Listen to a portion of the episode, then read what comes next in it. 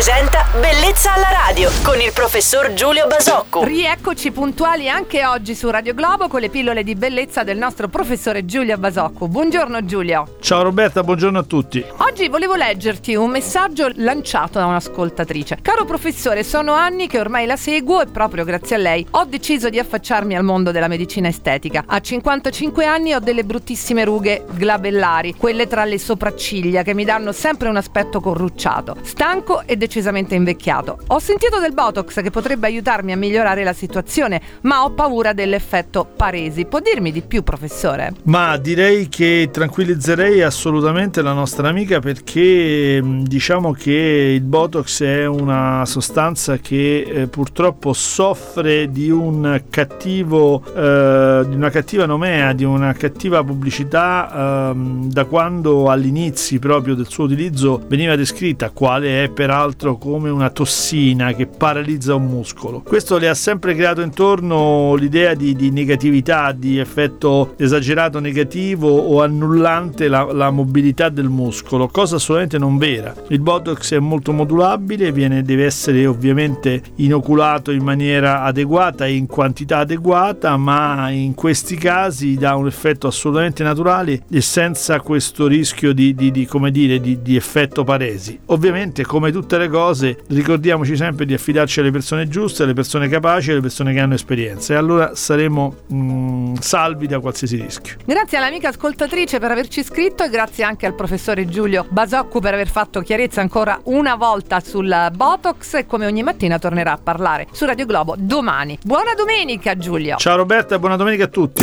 Bellezza alla radio!